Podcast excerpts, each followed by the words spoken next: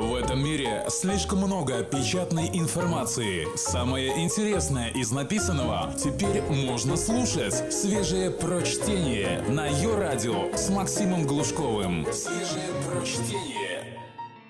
Всем привет! Давайте поговорим немного об актуальщине. Подмосковный Леофан.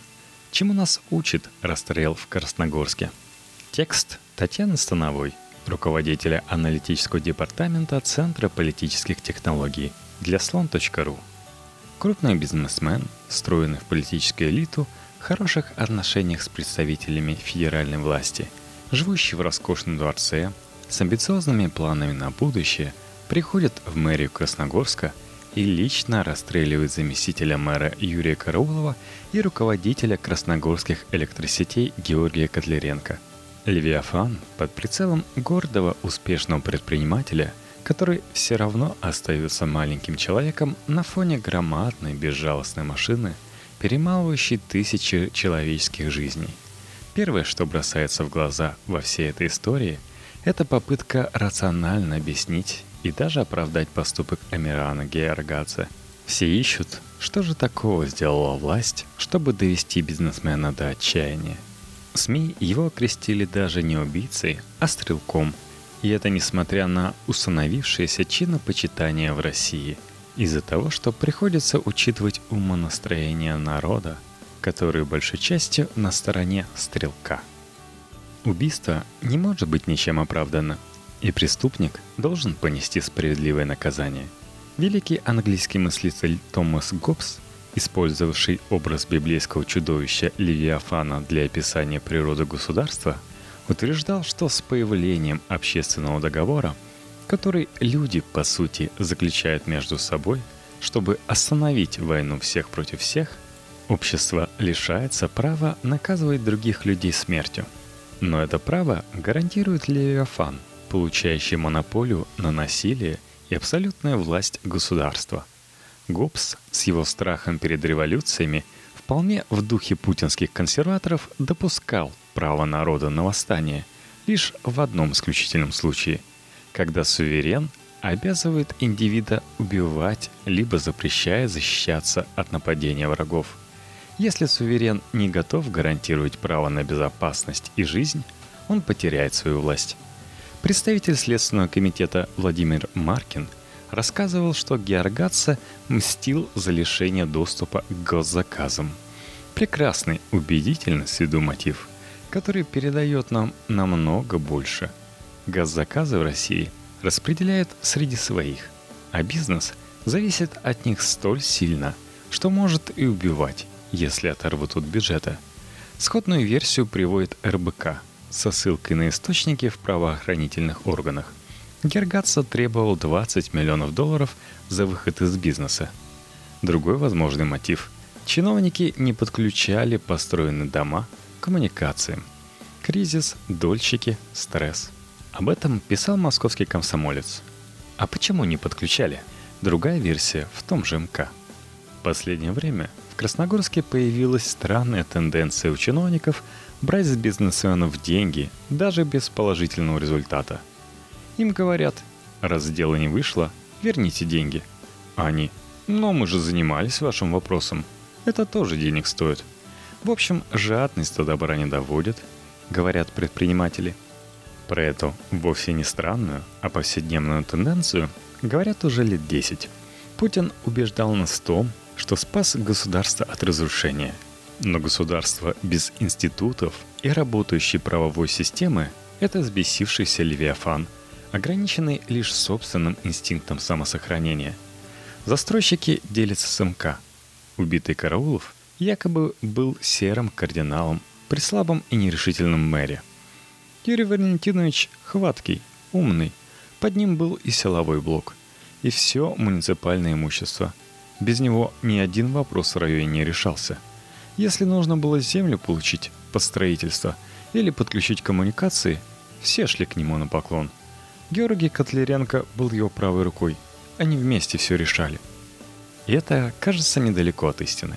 Наш источник знакомой ситуации рассказывает, что расстрел чиновников – демонстративная казнь со стороны человека, доведенного до отчаяния. Георгатца планомерно душили. Весь его бизнес и шикарный дом с фонтаном уже отжали. Они хавают и ртом, и задницей, говорит источник, настаивая на том, что главная проблема – тотальная коррупция. Со слов источника, Георгадзе вырастили. Он был вовлечен в отмывание, а потом его просто прикрыли.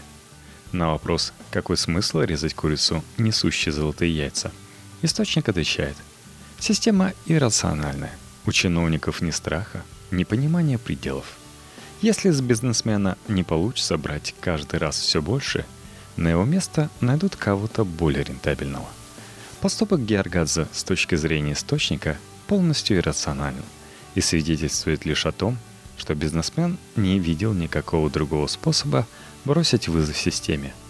Он был обязан убить прямо по гопсу – Сегодня в России Левиафан силен как никогда. Показательный фон к трагедии в Красногорске – интервью главы президентской администрации Сергея Иванова, в котором он без стеснения признает, что в России ничего не решается без указания сверху. Буквально в унисон с источниками МК. В интервью Иванова есть и про госзаказы, которые раздаются аффилированным с чиновниками компаниям. Поражен совет директоров сплошь и рядом – и все так, как будто это непоправимая вечность, ментальность, традиции, природа человека. И борется с этим Иванов законами, работающими до официального вступления в силу. Ярчайший пример победы ручного управления над институтами, тотального провала закона как механизма регулирования, что даже любитель абсолютной власти ГОПС считал обязательным условием стабильной власти. Так и функционирует Левиафан – сам для себя пишет законы, подстраивая их под уже принятые решения. Все зависит от конкретной ситуации, говорит Иванов, для которого судьбы определяются ситуациями, а не законами. Ни секунду не мешкая, он рассказывает, как к нему приходят советоваться чиновники, переходящие в частный бизнес, связанные с прежним местом работы этого чиновника. Конфликт интересов есть или нет? Иванов решает – Бывают и отказы. Гордится он своей ролью. А чаще, значит, конфликта он не видит. Большинство чиновников честные, порядочные люди. Далее следует трогательное отступление про 37 год. Мол, что ж вы, люди, за звери такие, всех сажать велите? Не надо всех мазать черной краской, учит адвокат Левиафана Сергей Иванов. Но на самом деле Иванов такая же жертва Левиафана, как и убитые чиновники – Потому что Левиафан — это система. Иванов рассказывает, как в закрытом режиме встречался с сотрудниками МВД. И, чтобы никак себя не выдать и не спугнуть подозреваемых, выяснял подробности расследования воровства в проекте ГЛОНАСС. Глава администрации президента, сильнейшая фигура, приближенная к телу президента, тайком выясняет у следователей, как там идет расследование. И потом тихо меняя схему финансирования. Появляются уголовные дела, но иных уж нет, а те далече. Администрация президента – это не следственный комитет, оправдывается Иванов. Де-факто признавая, что поймать никого не удалось.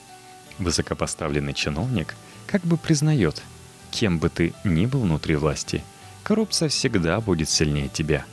И кем бы ты ни был внутри власти, ты будешь служить Леофану – который непобедим и который и есть Россия. Готов ли суверен гарантировать право на безопасность? За скучными заурядными фразами главы кремлевской администрации Сергея Иванова огромная махина с миллиардом винтиков, которые крутятся и обеспечивают движение и жизнь Левиафана. И полная безоружность и беспомощность политических лидеров перед лицом системы. Они и плод этой системы, и ее слуги – Депутат Александр Сидякин говорит, что Георгадзе совершил убийство в результате эффекта Навального очернения чиновников. Почитал, мол, Навального, понял, что чиновники — это зло, и под влиянием пошел стрелять. Потом выяснилось, что эта опечатка имелась в виду Повального. Но вывод все равно будет сделан один. И виноваты могут быть оппозиция, Навальный, деструктивные критики власти. Те, кто чернит чиновников — обидчики Левиафана. Но только не сам Левиафан и не слуги его. Демонстративная казнь Это не только преступление, жест отчаяния, личная месть. В социальном, политическом смысле это отчетливый знак возвращения 90-х. Только не в бизнес, а во власть.